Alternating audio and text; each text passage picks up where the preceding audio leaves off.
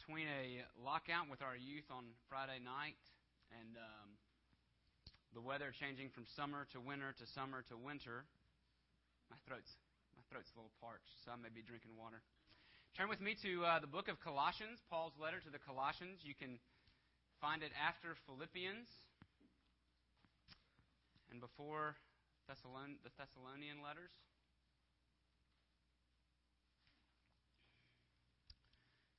And since the last time that, um, that we heard from Colossians was in November, let me just, by way of reminder, share with you a little bit about what we said all the way back then.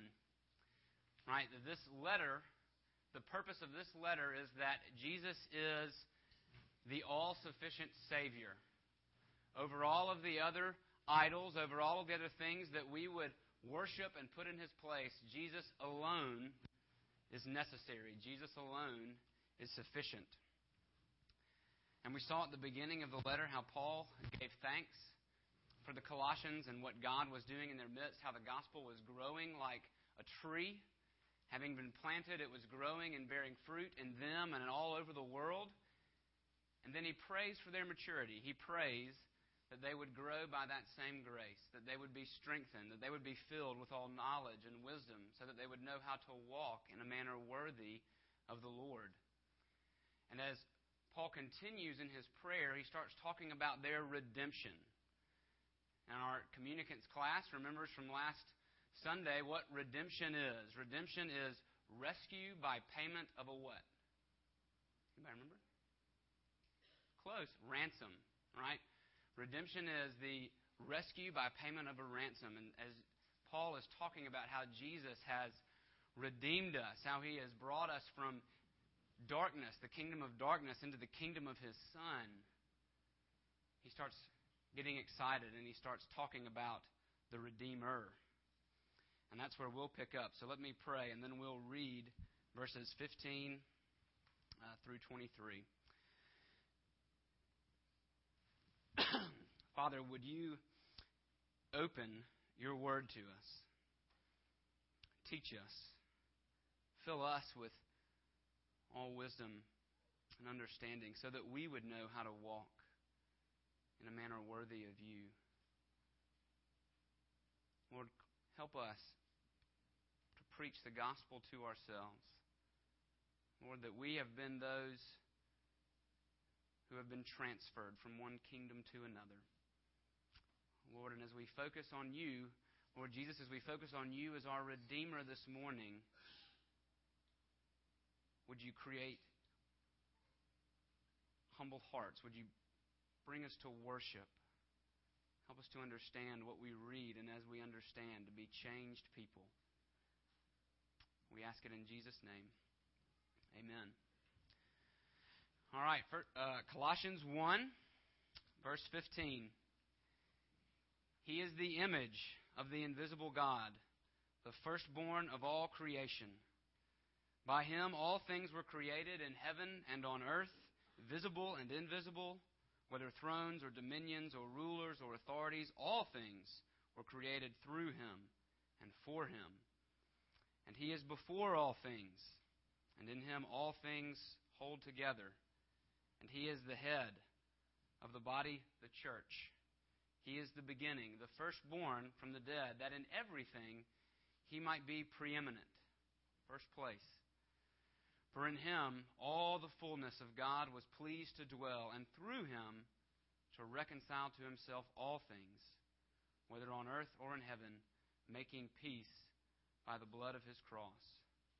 And you, who once were alienated and hostile in mind, doing evil deeds, he has now reconciled in his body of flesh by his death, in order to present you holy and blameless and above reproach before him, if indeed you continue in the faith, stable and steadfast, not shifting from the hope of the gospel that you heard, which has been proclaimed in all creation under heaven, and of which I, Paul, became a minister. Thus far, the reading of God's word. May He bless it to our hearts, to our understanding.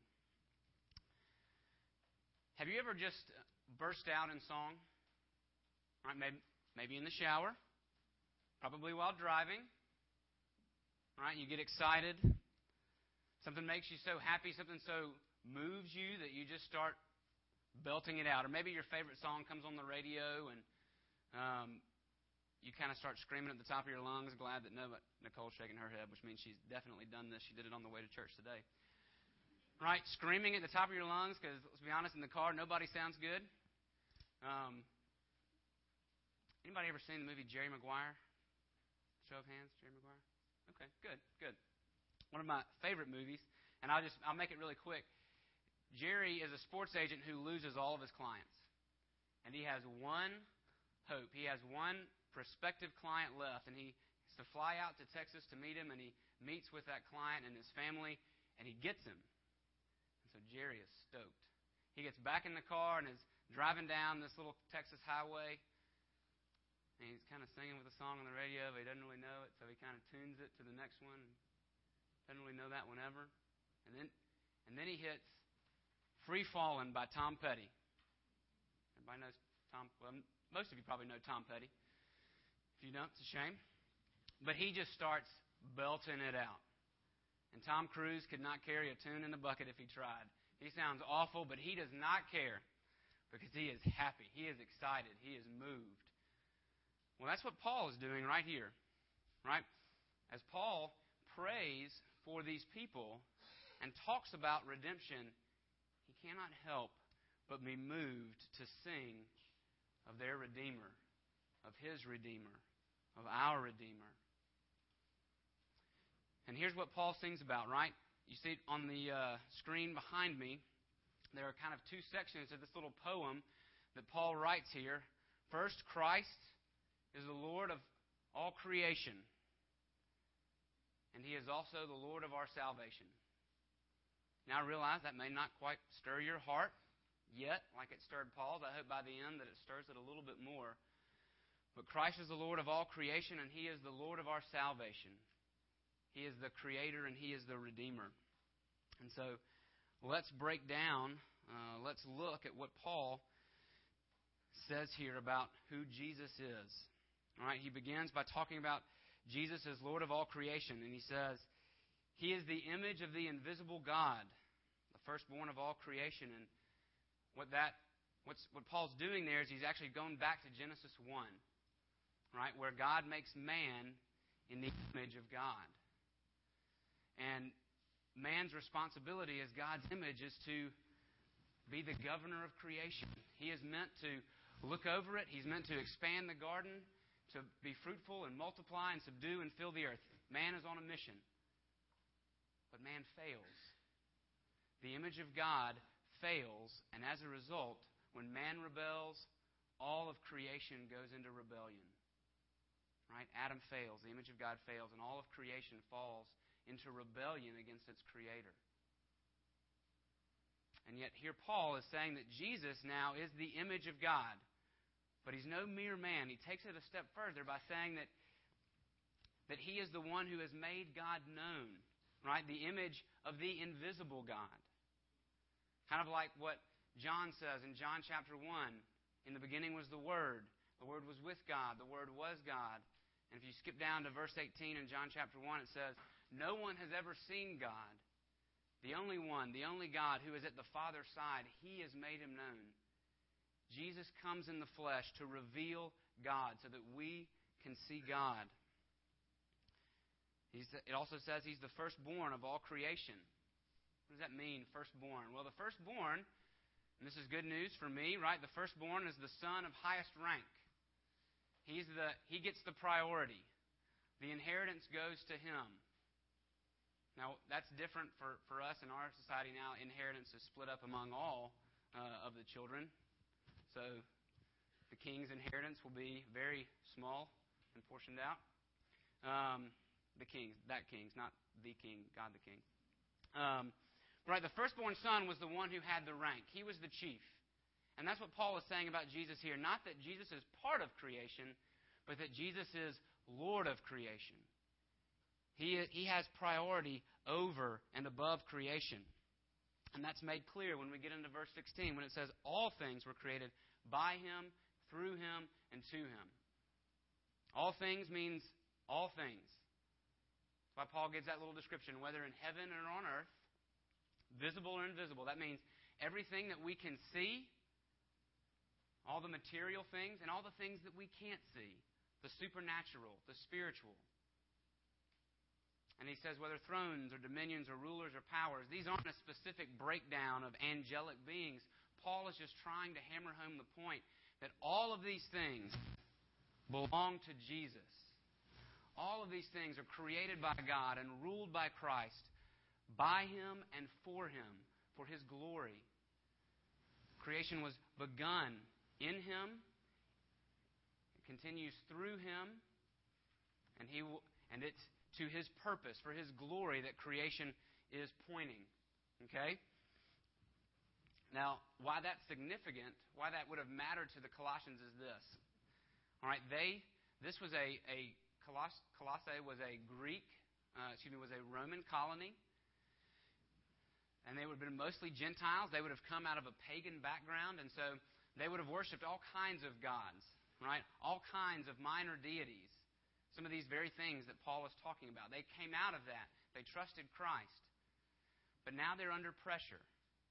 They're under pressure to compromise. They're under pressure to, to put Jesus in a blender and then pour in some other pseudo spiritual religious stuff so that they can get the right mix, the right spiritual mix. Right? They're, they're under pressure to basically leave Christ to say, ah, Jesus is not enough. I need more. I need to follow these rituals. Or I need to, to go to Judaism. Judaism has the right rituals for me to follow. Or I need to worship angels. All of these things were pressing on the Colossian church. And what Paul is saying in this statement is no, you don't. No, you don't. Christ alone. All the other things that you would try to add to worship, all the other things that you want to worship, that your heart feels pulled towards, all of those are created. Jesus stands above all of them, and he is using them for his glory, whether they know it or not. And that's significant to us because we're under the same pressure. Right? We, the, the idols have just changed names. Now instead, we worship money and power, sex, you name it. We worship those things. Right? We are, our hearts are pulled in that direction. Even good things, church attendance, religious affiliation, are good works. And Paul is saying, don't trust in those. Don't love those. Trust Christ. He alone is sufficient. Paul says in, in verse 17, summarizing what he's said so far, that he is before all things, and in him all things hold together. He is before, he created it, and in him all things hold together. He is keeping it going, he is sustaining it. Now, how do we apply that? Well, what are you afraid of? Are you afraid of losing your job, or maybe you've already lost your job? And you're worried that there won't be enough, there's a whole lot of month left at the end of the money. Right? Maybe you're afraid of creation, right? We've, we've had a very interesting weather year already. Or maybe the world seems like it's spinning out of control.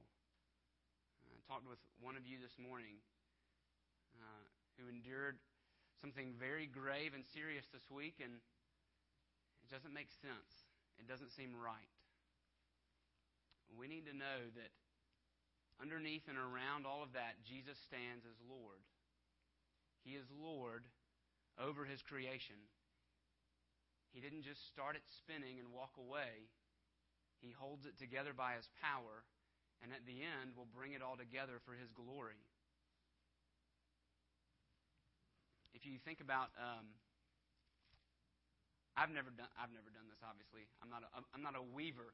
But if you look at uh, when a tapestry is being weaved on a big, what is that called? A loom. Yeah. On the underside of it, it looks like a mess. Right? You can't really tell what the what's going on. You can't tell what the artist is creating. But when it's done, And when you see it from the perspective of the Creator, then you see that how it all works out. You see that Christ is painting is, is painting a beautiful picture, that he is weaving a beautiful tapestry, and it will all be to glorify him, no matter how painful, no matter how evil. God is reconciling. And that's really the next part. Um, that's the next part of the poem. Not just that Jesus is creator and sustainer, but also that he is the redeemer that he is the reconciler. And Paul begins that section by saying, He is the head of the body the church. That seems kind of odd. Why would Paul start there? Well, because we are the new creation. We are the people that God begins with. God, Jesus beginning with his church, is redeeming the world. And we'll talk more about what that means in a second. But Paul wants to be sure that we understand that he is that Jesus is the head. What, is your, what does your head do? Well, as my two year old son can tell you, it does everything. We play, we play a little game where I, I, I blow on his neck and tickle him. And he says I'm eating his neck. And so then he'll say, Daddy, eat my nose. And I say, buddy, I can't eat your nose because without it, and he now he, we've done it enough. Now he can finish it. He goes, you can't smell. And I say, and he says, Daddy, eat my eyes. And I say, buddy, I, I can't eat your eyes. If I eat your eyes, he says, you can't see. And then he'll say, Daddy, eat my head. I say, buddy, I can't eat your head. And he goes, yeah, because I can't do anything. Right? The head is what grows the body.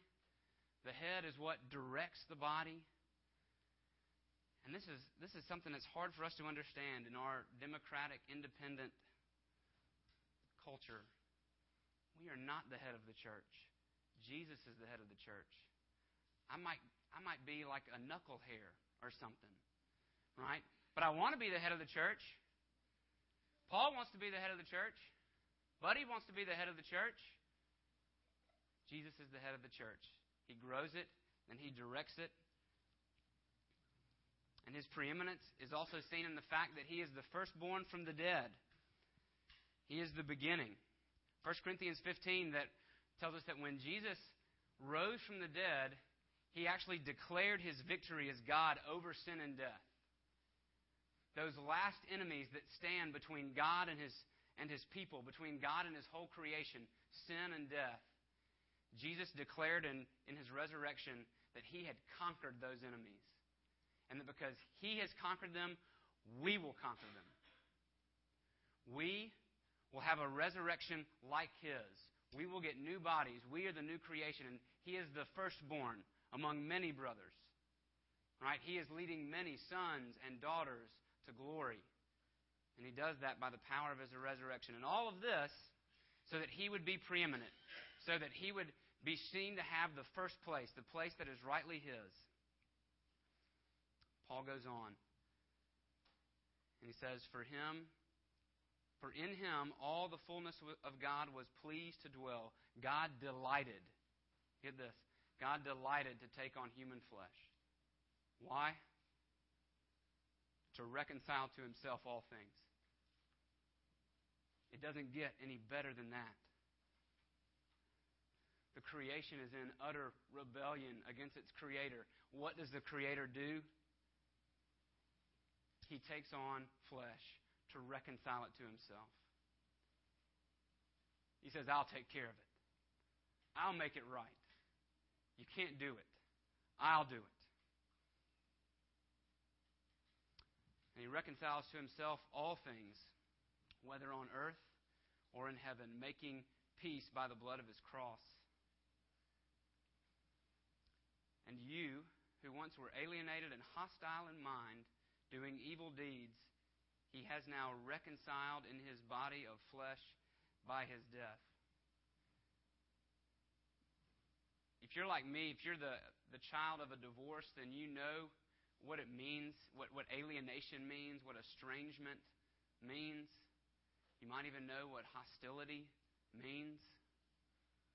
That's how God, that's how Paul describes our relationship with God hostile, estranged, alienated, and because of those things, doing evil deeds. And God, instead of making war, makes peace through the blood of his own dearly loved Son. We are reconciled. That's why we think it's such a beautiful thing when a husband and wife have been separated, reconcile. Because it's a demonstration of what God did with us.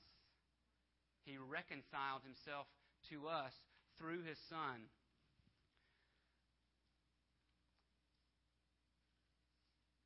And I want to I want to stop right here and, and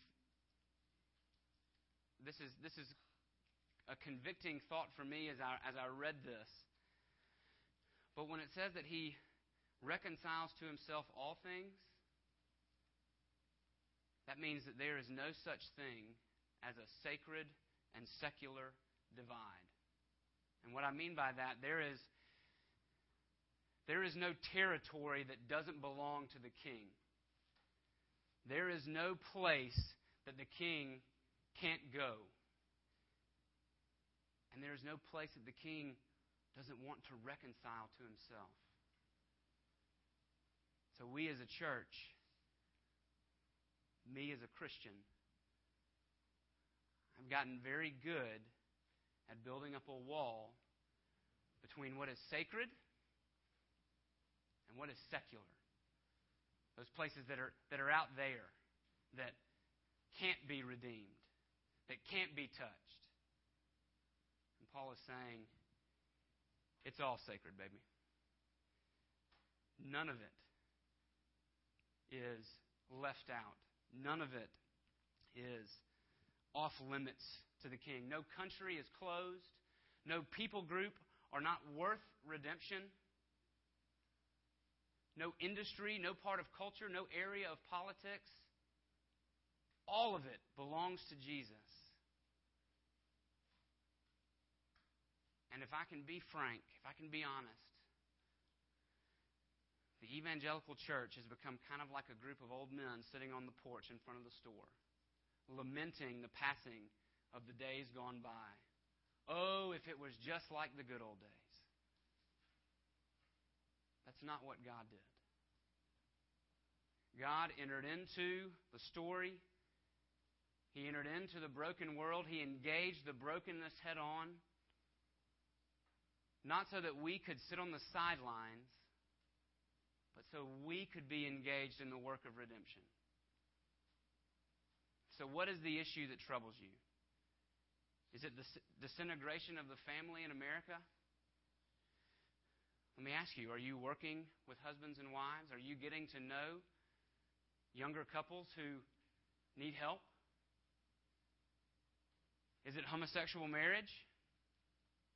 Or so called marriage? Is that troubling to you?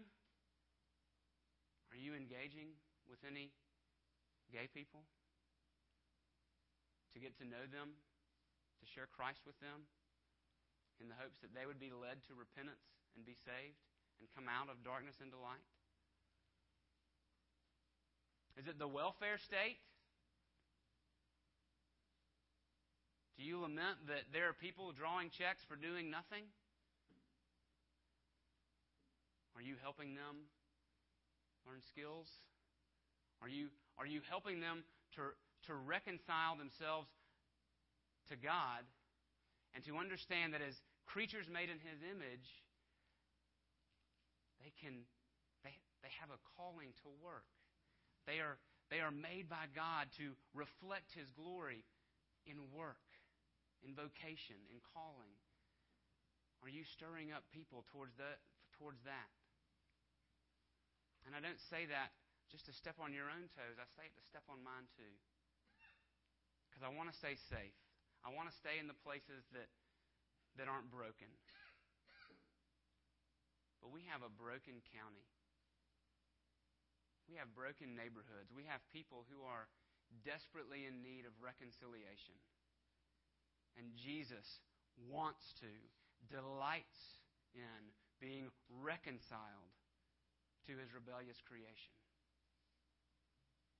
May we take part in that work. May we be willing to follow the lead of our God and engage with a broken world. So, as already read, we, we share in the redemption. And I, I close with that. That we who once were alienated and hostile have now been reconciled in the body of his flesh by his death for a purpose to be presented holy and blameless and without blemish before him. Uh, I quoted one of you the last time that I preached in Colossians. Uh, one of one of you is fond of saying, "I'm not a slave to that anymore," and I love that. We have been set free, and we have been set free for the purpose of being made holy. Did you ever think that was possible? That you would stand before God and that He would look at you. That He will, if you were in Christ on the last day, that He will look at you and you will be holy without any spots, that you will be upright, that you will be righteous because Jesus has saved you and because His Holy Spirit has made you that way. We have been saved so that we can be presented as a holy and blameless sacrifice before God. And Paul finishes If indeed you continue in the faith, stable and steadfast, not shifting from the hope of the gospel that you heard, which has been proclaimed in all creation under heaven, and, which, and of which I, Paul, became a minister. Some have read this and said, well, then you can fall away. One can lose their salvation. Right? Here Paul says we have to remain in the faith. And I want to remind you that this same person wrote Philippians 1 6, which says, I am confident that he who began a good work in you will bring it forward to completion at the day of Christ Jesus. God doesn't start something and not finish it. So if you are in Christ, God will finish his good work in you and you will be presented as holy and blameless. What Paul is doing is not looking from the divine side, he's looking from the human side and saying, You've got to stay here. You've got to remain in the faith. Stable, steadfast. And he's not saying persevere by earning it. He's not saying try harder, do better. Because if he were saying that, then he just undoes the whole message he's been preaching, which is Christ alone is sufficient. No, Paul is saying that to, to remain in the faith means to remain in this continual cycle of repentance and belief, repentance and resting again and again, coming back to that old rugged cross until we finally get to trade it out for a crown. We don't leave the cross. We have to rest, receive, and rest upon Christ alone for his salvation.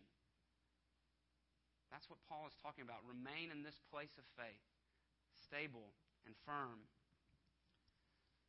not shifting from the hope of the gospel. To try and earn it by our works, to try and earn our place by good works, would be to shift from the hope of the gospel. It would be to swerve off the road. Paul is saying, This is the road. Justification by faith alone, in Christ alone. This is the road you've got to stay on. And if you try to justify yourself any other way, either by going back to your old Roman pagan gods or by going this way into Judaism, you're going to swerve from the faith. Lock on to Christ. Hold on to Him. He is your hope. He is your Redeemer. Now, for those, there, there are some of you here who don't know this song, right? Who don't, who don't understand what it means for Jesus to be Lord not just of creation, but Lord of your salvation as well. You can't sing this song with Paul. At least not yet. And my hope is that God is at work in your life, and maybe today you've, brought, you've been brought to a place where you realize, I don't know Jesus like that. I need to be reconciled to Him. I'm alienated. I'm hostile in my thoughts. I'm doing evil deeds. I need to be reconciled to God. I need to be reconciled to Christ by His blood. If that's you, if you want to sing Paul's song at the top of your lungs, then today is the day of salvation. Receive and rest upon Christ alone, and you will be reconciled. For the church, don't depart from the hope of the gospel. Don't waver, don't swerve. This is your hope. Christ is your life. He alone is sufficient. And engage in the work that He has called us to do. Let me pray.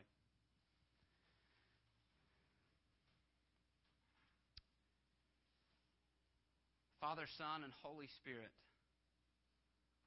we praise you for the love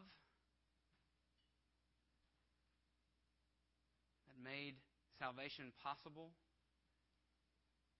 that from eternity past said, I will redeem my fallen world. I will reconcile my rebellious creation, my rebellious creatures, those men and women made in my image. I will reconcile them to myself. Lord, we praise you for that salvation. The salvation that you have accomplished in Christ. That He took our penalty on the cross, that He bore our sin, that He was alienated from you, that He was estranged, He was cut off so that we could be rejoined, so that our relationship can be restored.